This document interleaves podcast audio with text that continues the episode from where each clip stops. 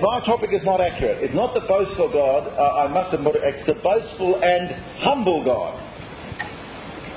So let me correct that.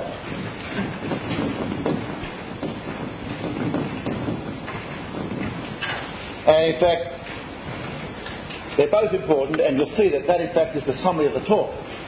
Effectively, if I only can see it. I don't know whether you've been with me so far in our series. I hope you have.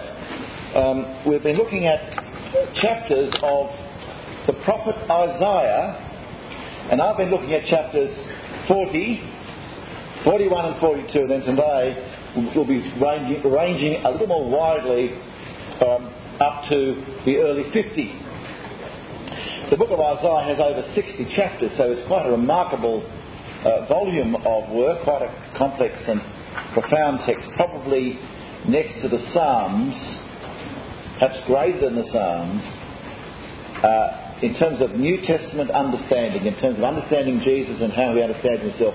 This book, above all, above all. In, my, in the series so far, we've looked at the word of comfort to well, originally we think to Israel in the 5th century BC. We're going to go back to a time, a long time from one point of view, a time when God's people had been devastated by their enemies who had destroyed their city and even destroyed God's temple. And what was so devastating was that God Himself had done it. God had judged them. And that terrible event called by scholars the, the exile uh, is, the, is the great dark centre, if you like, of the Old Testament story. Very profound story there. Almost all the prophets, in some way, that are written down, almost all relate to it. It's such a profound event. And um, the book of Isaiah, certainly. And in chapter 40, God says, Comfort my people, says your God. Time is over. It's time for restoration. We saw how they had to learn how to trust God's promises when they had become discouraged. Then last week we, we looked at a number of different texts from chapter 41 um, about what I call the Cyrus crisis. Um, this part of the book of Jeremiah, 40 through to the, the late 40s, particularly involves a great world ruler, conqueror, who was arising at the time, king of Persia. He dominated, uh, and then himself died in, uh, in 530, but at this stage he's still coming and he's causing tremendous anxiety. He seems nothing can stop him. He's causing fear and terror. And yet, says the Lord, I was the one who called him. This, this terrible conqueror, God says, is my doing, that I may rescue my people. And, the, and in doing so, raising up the Persians, he's about to smash the Babylonians and create the conditions for his people's return. And he mocks the others he mocks the, the gods of the other nations who cannot see these things, cannot do these things. Well, I want to, uh, step back from the detail of history today and look at God with you in Isaiah. Uh, I hope that my material, though, though there'll be much of it, will be one that will be very simple. And yet I hope you'll see very profound. And why my title is The Boastful and Humble God, both must be said. But I want to start with the boasting of God. One thing you notice when you, uh, just my notes, they might help me actually. They're. One thing you'll notice in my notes, the boasting of the Lord in the face of impotent idols and unknowing Cyrus. Cyrus doesn't know that God has raised him up. He is ignorant of these things. The idols and false gods of the nations are utterly useless. And a number of times in this material, the Lord, through his prophet, I don't know how to describe it, it is a boasting. It is a. Uh, it, seems almost like the, the, the Cassius Clay. Ever heard of Cassius Clay? Muhammad Ali, the African American boxer, who uh, was half showman, half boxer, and he made a great impact. What did he say to himself? I am the greatest. And people loved that, and it was a, it, it, he was a character. I am the greatest, he said. And he was for a while. Well, God says that in his own way. Listen to this. I'm going to be reading some text. Today I'm using the New International Version uh, text of the uh, of Isaiah. Um, I used the I think the New Revised Standard Version last week just to keep the changes moving and make you not feel excluded. Let's look at 43. In this text, you'll hear God is calling out people to challenge him. A lot, a lot, of these texts are kind of courthouse. I called it last week, see you in court, losers. That tone of, okay, let's have this out. You bring your witnesses, and I'll bring mine, and we'll see who's God. It's kind of a, it's, you've seen it, it's kind of like the, the God who sued God, rather than the man who sued God. It's that kind of style, the God who sues the other gods. Look at this, say from verse 8. Lead out those who have eyes but are blind, those who have ears but are deaf. Let the nations come together and the peoples assemble. Which of them foretold this and proclaimed to us the former things? For this is particularly the rise of Cyrus and the tremendous changes. Let them bring their witness to prove they are right, that others may hear and say it's true. And then from verse 10, I think the Lord's word, the Lord as it were, points now to his own people, Israel, whom he did tell, You are my witnesses, declares the Lord, and my servant, whom I have chosen. You Israel, you know I said this, you see, that you may know and believe and understand that I am. I am He, or I am. Before me no God was formed, nor will there be any after me. Verse 11 I, even I, am the Lord, and apart from me there is no Saviour. I have revealed and saved and proclaimed, and I, not some foreign God among you. You are my witnesses, declared the Lord, that I am God, yes, and from ancient days I am He. No one can deliver out of my hand. When I act, who could reverse it? It's marvelous, isn't it? Notice he calls Israel uh, to be witnesses, by which he means you can testify the truth of what I've said. For I've told you these things have happened and, and they have happened. Um, when you read the Old Testament, at times it's always as if the, the Old Testament grudgingly allows the possibility of other gods that aren't really gods. There's often this sort of, this sort of talking about the other gods. Take the Ten Commandments. You have no other gods before me. Not that there are any other gods, but they're kind of begrudging, you know. But here, and increasingly we see, the Lord will not even allow any so-called God to even get on, on to start. There's no other God. This is the proclamation in a clear form, not just of the overarching sovereignty of the Lord, but of monotheism. There is no God but the Lord. By the way, when I say the Lord, what do I mean? You'll notice in your Bible, your Old Testament, you notice in nine capitals? I, even I am the Lord. Verse 11, you see that? That, that that's a, uh, a code. A code for um, a name in Hebrew, which we don't know. That's the, that's the English uh, consonants, Yahweh or Yud, something like that. Um, and it's been a tradition now in English trans- Bible translation since the um, 17th century to just uh, categorize the Lord. But it, it's, it's a name, not just the Lord, meaning that means in charge of everything, the Lord. But so you can actually say in the Old Testament, the Lord is the Lord, without speaking a tautology. See, because you're saying the God known as Yahweh or is the Lord. And one last final bit of trivia. In Hebrew, if you know your Hebrew Bible, when the letters of this turn up, a, a Jew would normally not use them, the divine name, so sacred is it. They would actually put the word Lord in its place as we do in English. Interesting. In Hebrew, when, when you read a Hebrew text in a synagogue, if you don't say the divine name, you say Adonai, the Lord. And in fact, in the Hebrew Bible, they put the vowels of the word for Lord under the consonants for the word Yahweh, and you get what is a vague version in English is Jehovah.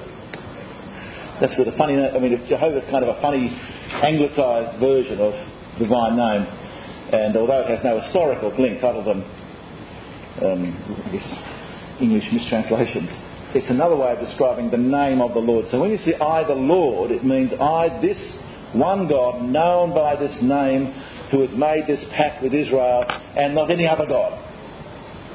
Today, when we see the word God, we think we mean the one God, but you must understand there's a way in which there are many gods and many lords, so called, in the ancient world, as indeed today.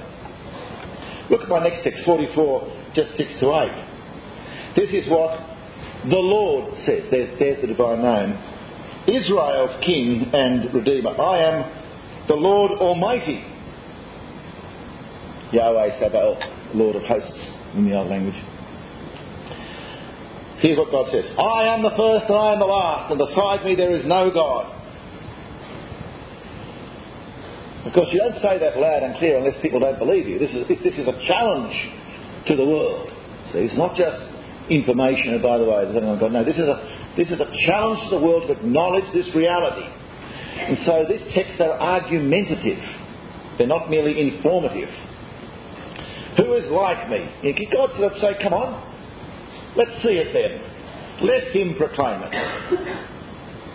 Let him declare and lay out before me what has happened since I established my ancient people and what yet comes. Yes, let him foretell. Where is this alternative to me? Come on, on out you come. And then again, verse 8 to Israel. Notice the challenge. He, he challenges the others, and then, as it were, just in case you get scared behind him, he turns around and says, verse 8, Don't tremble, don't be afraid. Did I not proclaim this and foretell it long ago? You are my witnesses.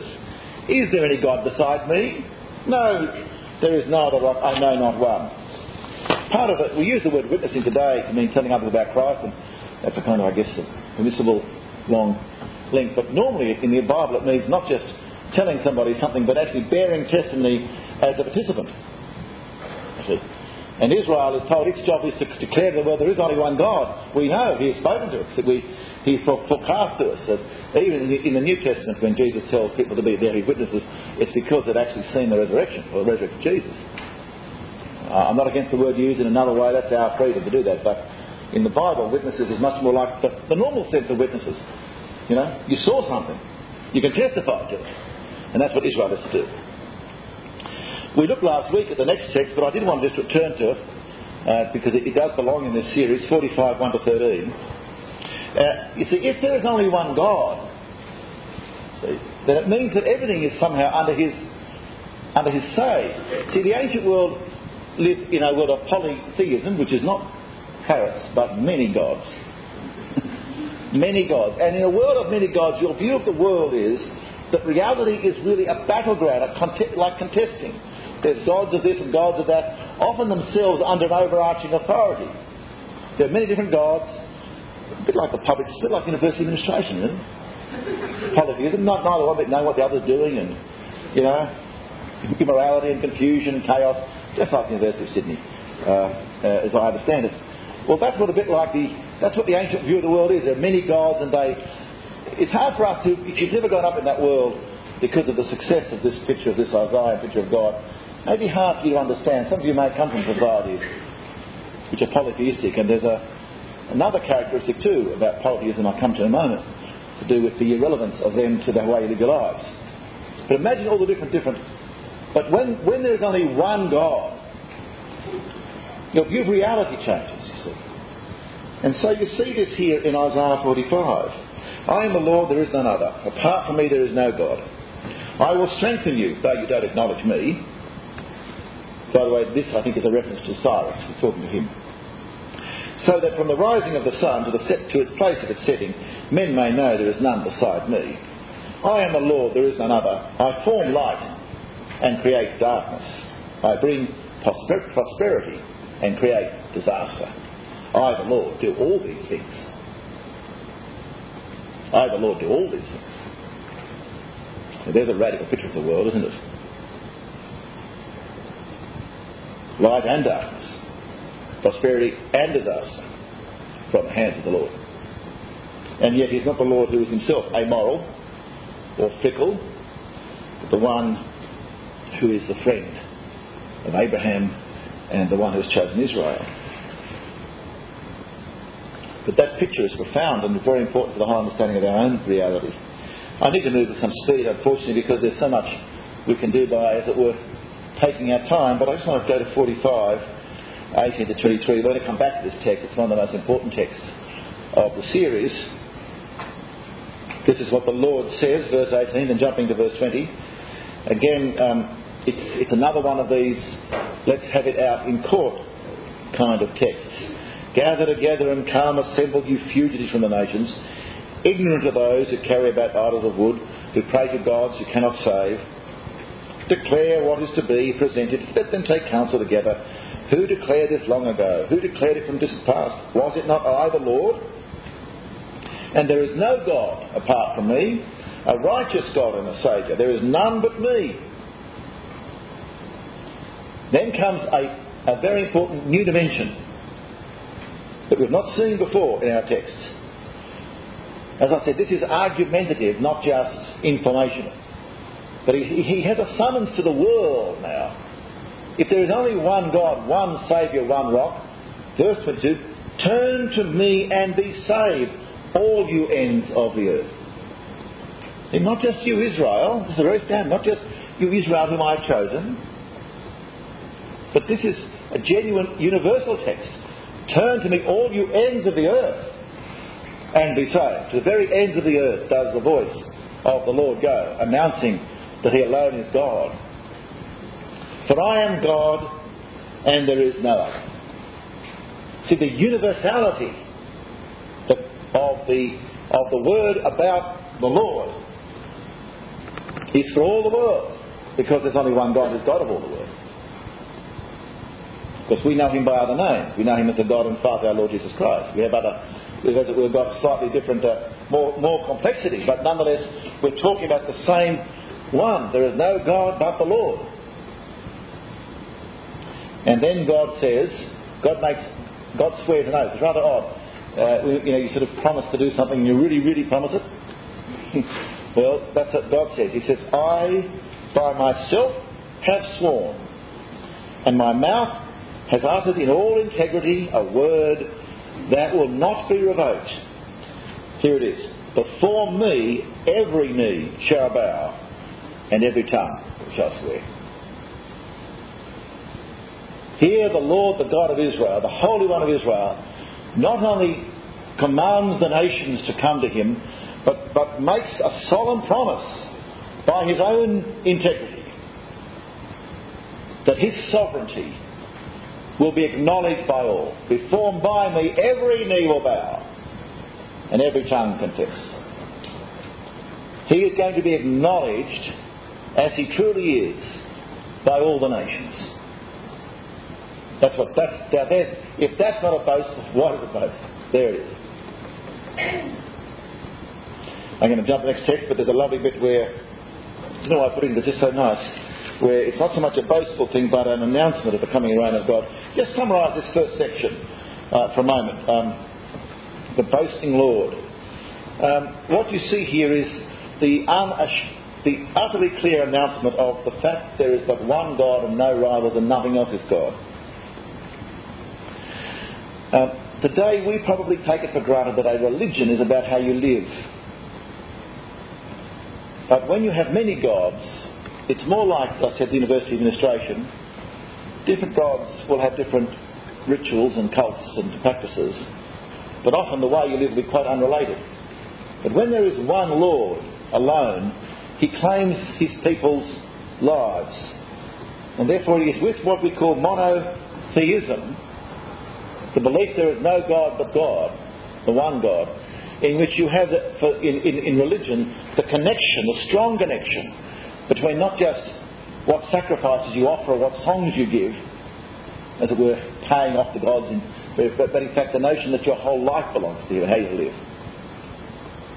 And notice here that the Lord is an aware, conscious, concerned, active being. This is no philosophical, vague God like in Buddhism or Taoism or in some modern versions of um, attempts to reform Christianity that end up watering it down. It's not just God a force. There is about the living God an awareness, an activeness, a concern, a consciousness. I know we're using these words, stretching them. We know God is conscious in a way that we're not. Of course, He is God and we're but humans. God is aware differently, but we can still use these words of God, the active God, not merely a passive divinity. And thirdly, we've seen a unique power to motivate and focus. Monotheism, the belief that there is only one God, is one of the most powerful forces in the world, history, and today. For good and ill, by the way. Ronald Stark, in his book One True God, wrote this listen to this. Western history, he said, would be unrecognisable had it not been for people who believed in one true God. There would have been wars, but no religious wars. There would have been moral codes, but no commandments. Had the Jews been polytheists, they would today have been only another barely remembered people, less important, but just as extinct as the Babylonians. Christians presented Jesus to the Greco-Roman world as another God, their faith would long ago have gone the way of Mithraism. And the same would apply even to Islam. Stark, by the way, is not a Christian believer, he's just a sociologist. But uh, he draws attention to this profound portrait of the boastful God who alone is God. But that's not all you get, and this is, this is why, why my title was misleading to you. There is at the same time another theme in this material that really feels so opposite. We first met it last week in chapter 42. Here is my servant whom I uphold. And I said last week, because Israel has been called God's servant, you naturally assume it's talking about Israel, although that will become a little more problematic as we go through it. There's this figure, you see. Here is my chosen in whom I delight. I put my spirit upon him. He will bring justice to the nations. He will not shout or cry out or raise his voice in the streets. How different from the Lord, who's crying, crying out to the nations to, to come to, to put up or shut up, as it were, but not this figure. In fact, a bruised reed he will not break, a smouldering wick he'll not put up. He's so gentle that even that little, you know, that late at night when your goes right down, he won't even up that out. And yet, he'll do it in faithfulness, he'll bring forth justice. He will not falter or be discouraged until he establishes justice on the earth. In his law, the islands have put his, islands put his hope. You think, what's that? What is this image here to do with that? Here is the Lord saying, Turn to me, all the nations of the earth. And yet here's this other figure. Is it, is it, is it Israel's task to somehow, in its own very unobtrusive way, and yet somehow bring to even to the nation, not just to Israel, the islands, their, their hope? And there's a series of these texts as you move through Isaiah. Each, in each of them, uh, they're called servant songs by the scholars. Um, but in more and more, the theme that the, this figure will have a hard time of it. When you hear the Lord, the Lord says, effortless, right? put it up or shut up, you, you gods. You know, who else but me? There is no God. But when you get the figure person, the servant person, it, increasingly a harder and harder time. Look at chapter 49 uh, with me. We'll just go straight to there. Here we have, as it were, the voice of this figure speaking to us. And in fact, facing discouragement. Listen to me, you islands. Hear this, you distant nations. Before I was born, the Lord called me. From my birth, He has made mention of my name. He has made my mouth like a sharpened sword. In the shadow of His hand, He hid me. He made me a polished, polished arrow and concealed me in His quiver. He said to me, You are my servant, Israel in whom I will display my splendour. So here we're, as it were, the people speaking, what it's like to be God's witnesses. I said, I've laboured for no purpose. I have spent my strength in vain for nothing. My way is hidden from the Lord. Yet what is due to me is in the Lord's hand, and my reward is with my God. And now the Lord says, he who formed me in the womb to be his servant, to bring Jacob back to him to gather Israel to himself. Hang on, to bring Jacob back? I thought, this, I thought the servant was Israel, verse 3. You see, to have this distinction developing, that, that, that this figure, who at first seems to be God's own people, is at some level distinct from, and also will not just speak to the nations, but will be a witness to Israel itself. Let's read on. For I am honoured in the eyes of the Lord, and God has been my strength. Verse 6. He says to me, It is too small a thing for you to. This could be a question, by the way. Can't tell in Hebrew. Or is it too small? It is too small a thing to be my servant, to restore the tribes of Jacob, and bring back those of Israel I have kept. I'll also make you a light for the Gentiles, or nations, that you may bring my salvation to the ends of the earth. Once again, the ends of the earth. By the way, question for later, where does that occur in the New Testament, the phrase the ends of the earth? You may remember? Don't know. Michael Klein knows he went to college. Not, not allowed to answer. Others may think, to the ends of the earth. God says, turn to the ends of the earth. Here the servant is to bring a light to the nations that my salvation may reach the ends of the earth. So now we see the servant figure more distinctly a ministry both, as it were, to represent the other side of God's boastfulness. God says, turn to me the ends of the earth. And now we see this figure here who one of is, is uh, distinct from and yet struggling with uh, God's call. Um, a sidebar to um, Acts 13:46, uh, Luke 2:29. Just some New Testament references. That phrase, "a light to the nations," is picked up at least twice in the New Testament. Once by the by the apostles of our Lord Jesus Christ. In Acts 13, when the Jewish people reject the message in, in a particular place, Paul and Barnabas defend their turning to the pagans in the city by quoting this text. Listen to this. This is verse 47 of Acts 13. The Lord has commanded us, saying, I have set you to be a light for the Gentiles, so that you may bring salvation to the ends of the earth. The apostles understood that text to be to them. That they, in proclaiming the, the risen Lord Jesus Christ, were fulfilling the ministry of the servant Israel to Israel and to the nations. In fact, you think about it, it makes perfect sense. It's exactly what they were doing. But before that, and this is where all the old school Anglicans, remember, probably none of you left, in that song of Simeon, or the Nunc Dimittis is called in Latin, where an old man in Luke 2 sees the little child Jesus. Nothing's happened yet except that rather strange story of his birth, but and he sees and he sees in this child the fulfilment of the great prophecies, and he says, At last, I just says, At Master, he said to God, You are dismissing your servant in peace, according to your word. For my eyes have seen your salvation, which you prepared in the presence of all people, a light for revelation to the Gentiles and the glory of the people Israel. As you get in just the very second chapter of, the book of, of Luke's Gospel, there is the old man Simeon seeing an infant child with the gift of prophetic insight. This servant figure of Isaiah bringing the salvation of the Lord into the earth in this baby. Well, sidebar concluded.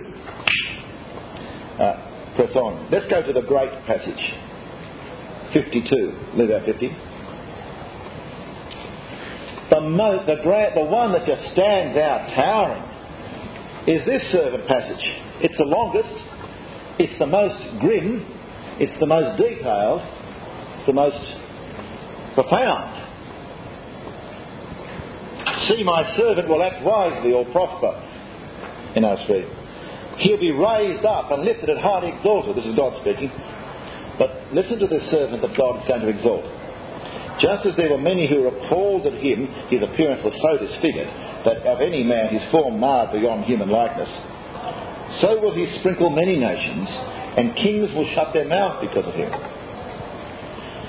For what they were not told, they will see. What they had not heard, they will understand. Who has believed our message? And to whom has the arm of the Lord been revealed? And then we talk about the servant. He grew up before him, before God, like a tender shoot and like a root out of dry ground. He had no beauty or majesty to attract us to him, nothing in his appearance that we should desire him. He was despised and rejected by men, a man of sorrows, familiar with suffering, like one from whom men hide their faces. He was despised, and we esteemed him not. Surely he took our infirmities and carried our sorrows. Yet we consider him stricken by God, smitten by him and afflicted.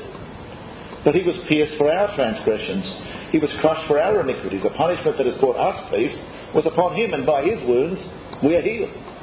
It's Paul. Now you see the portrait is the servant is now much stronger. This is the one who somehow is now representing and standing in for the one who is, if the hour is understood here, point to be Israel, the one upon whom the judgment of God has fallen for us. This figure, whom God will exalt. Verse 6 We all like sheep have gone astray. Each of us has turned his own way, but the Lord has laid on him the iniquity of us all. And that language of laying iniquity on is the language of taking responsibility for. He will carry, take the responsibility for our iniquity.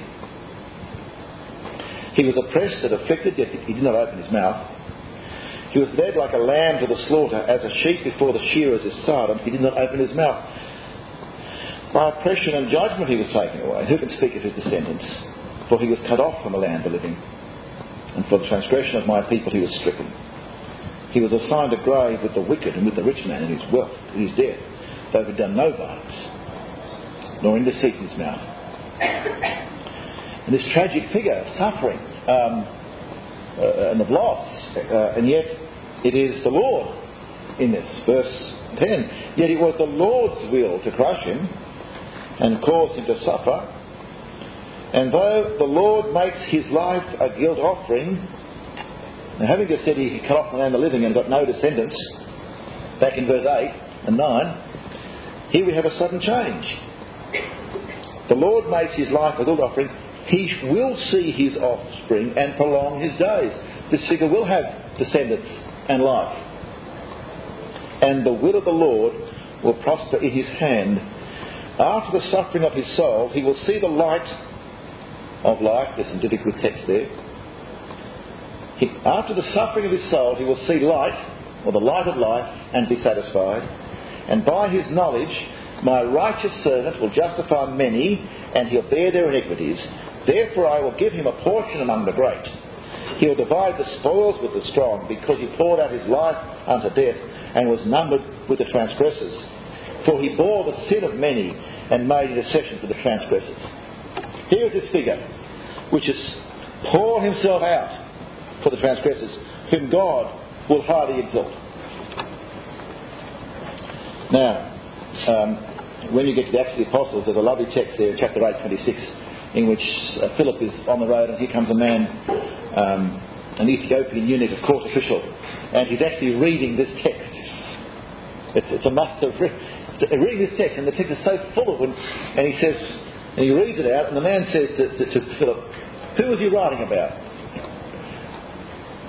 Was it about himself or someone else? Very good questions. By the way, that question of the uh, Ethiopian eunuch has kept scholars in uh, house and home for years. It's been a tremendously fruitful bit of scholarly work. Though what Philip says to him is what uh, the Gospel says. And, and if you're a Christian believer, you'll, you'll, you'll see this coming. It's not rocket science. Not now, it was then. Then Philip began to speak, starting with this scripture proclaim to him the gospel of Jesus. It, it, it points so powerfully. It's always, most prophecies are not that particular, but you see now the figure of Jesus, yes, he is the one who's both of Israel and yet distinct from Israel. He's both them and yet a part of them. He's the one who upon whom, um, in his death, a tragic death at first, unexpected, and yet, no, it was the will of the Lord to crush him. What's really surprising is that this text has such a small presence in the New Testament. You'd think that this Isaiah passage would be everywhere, but it's not. But it's in two or three really key places. Couple of places are when Jesus talks about himself. Well, the Son of Man came not to serve, but to be served and give him life, a ransom for many that notion of the, the giving for many, or at the, at, the, at the Last Supper with his disciples, as he gave them the wine to drink, he said, This is the blood of my covenant poured out for many, echoing the language of this servant song. You may want to look at 1 Peter 2 21 to 25, where the Apostle Peter takes this text and expands it of the Lord Jesus Christ and in fact uses it. Uh, I won't read it now, my time is, is too precious at the moment. But you'll see it's an almost a kind of midrash, and, uh, which is a word for meaning a, a, kind of meditation on, an expansion of the text. That's 1 Peter 2, 21 to 25. And you will see, in fact, uh, if you've got a Bible which, which, underlines the quotation from the Old Testament, you'll find it uh, quite telling. But the one I want to go to is, is, is, is uh, Philippians 2 5 to 1. Um, an astounding text. Do you know that text, Philippians? Let this mind be you in Christ Jesus, who those in the form of God did not regard equality with God as something to be exploited, but emptied himself, taking the form of a slave, being born in human likeness, and being found in human form, he humbled himself and became obedient, obedient to the point of death, even death on a cross. Therefore God has highly exalted him and gave him the name above every name, that the name of Jesus every knee should bend in heaven and on earth and under the earth, and every tongue confess that Jesus Christ is Lord to the glory of God the Father. Now the obvious bit is the last bit. I put it down in the text for you. Isaiah 45, 22. What did, what did the boastful God say? Turn to me and be saved, all the ends of the earth. I have sworn, to me every knee shall bow. What does the announcement of the resurrection of the Lord Jesus Christ say? To him, why did God exalt the Lord Jesus Christ, the crucified Jesus? Why did he raise him up? Verse 10 of Philippians says clear. So that at the name of Jesus, every knee should bow. Everywhere, up heaven and under the earth. And every tongue should confess that Jesus Christ is Lord. What, what's happened is that boast of God has now been, as it were, more clearly focused. How will God, how will the living God bring all the world to acknowledge He alone is God in His sovereignty? By raising Jesus to share His sovereignty. In fact, the name which you confess is not the Lord, but that Jesus is Lord to the glory of God the Father. Not as though the Father has kind of advocated. No, there's a new depth here. It is by proclaiming that the Jesus is raised from the dead. That's the way in which God's sovereign over all the world, to the ends of the earth. That's why when the disciples proclaim that, they are light to the nations. What you may not have picked up, and I didn't until I read the excellent book which I quote at the bottom by Richard Bauckham, God Crucified, which is a brilliant little chapter on this, is that there are other texts too in this which reflect that take Isaiah 52 See, my servant shall prosper, he shall be exalted and lifted up. He shall be very high. Therefore, God has highly exalted him. Um, earlier on, God's the servant says he will pour his life out to death. And pour your life out is almost exactly the same word as in verse 7. He emptied himself, poured himself out. The point I'm making, and it's not, it's a profound and wonderful point, is this that the New Testament gospel identifies Jesus, death and resurrection. No, he's coming to earth in incarnation, death and resurrection, with the identity of the Lord of Isaiah. And not only that, as Bauckham says, now it's so good I gave you the quote. He reads, Paul reads Isaiah, he takes the servant passages over here, and the boastful passages over here that we left kind of unresolved as we read Isaiah. They both sit there. How do you put them together? When you come to the Lord Jesus Christ, they come together. They come together. For it, in fact, is through the humiliation, death, and exaltation of Jesus that the sovereignty of the one true God is acknowledged by all the nations. And can I say, you need both. Next week, I think uh, Phil Jensen speaking on the intolerant God. I'm sure he'll be taking some of the stuff I've put up and no doubt doing, it very powerfully. And that's an important truth. You need, to, you need to hold to the one true God and not sacrifice that there's one name given unto human beings by which we may be saved. But the other hand, understand that the way that God does this is by the profound humility of the servant.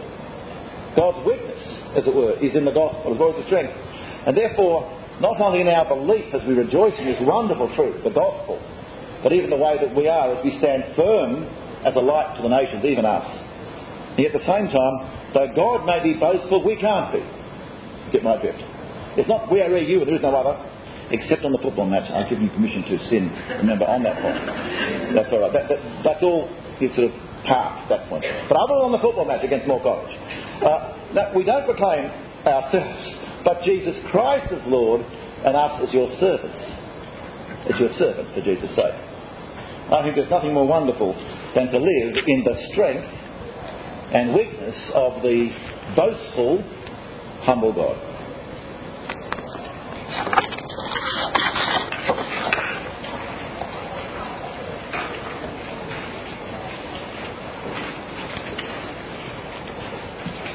Let's pray together.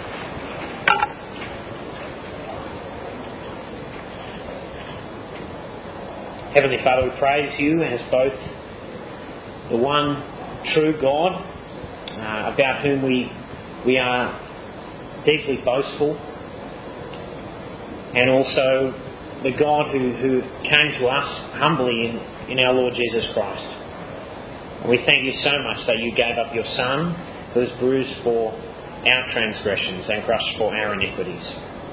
And we pray that you would Uh, fill us with your Spirit and inspire us to be boastful of you in the Lord Jesus Christ. Amen.